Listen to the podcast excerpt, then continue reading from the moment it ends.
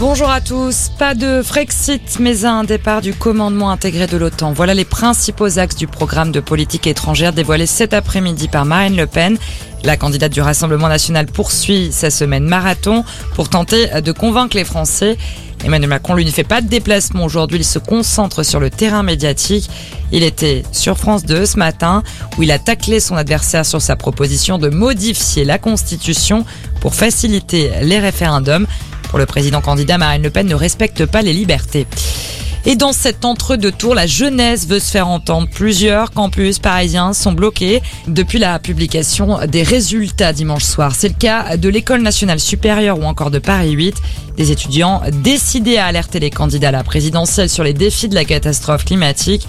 Un mouvement qui pourrait prendre de l'ampleur. Les étudiants de la Sorbonne et de Nanterre se réunissent en assemblée générale demain. Une semaine après la révélation de l'affaire autour de la mort de Jérémy Cohen, le parquet de Bobigny indique que deux personnes ont été placées en garde à vue. Elles sont interrogées dans le cadre de la mort le 17 février dernier de ce jeune homme percuté par un tramway après avoir été agressé par un groupe d'individus.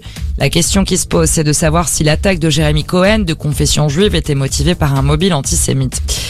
Au lendemain de sa condamnation, les avocats de Nicolas Zepeda annoncent qu'il va faire appel. Ce jeune Chilien a été condamné à 28 ans de prison par la cour d'assises du Doubs. Il a été reconnu coupable du meurtre de son ancienne petite amie en décembre 2016. Le corps de Narumi Kurosaki n'a jamais été retrouvé.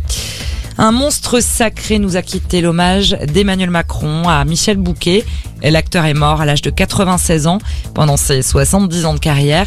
Michel Bouquet a raflé de nombreuses récompenses, de César, de Molière et des rôles marquants, celui du peintre Renoir ou encore celui de François Mitterrand dans Le Promeneur du Champ de Mars.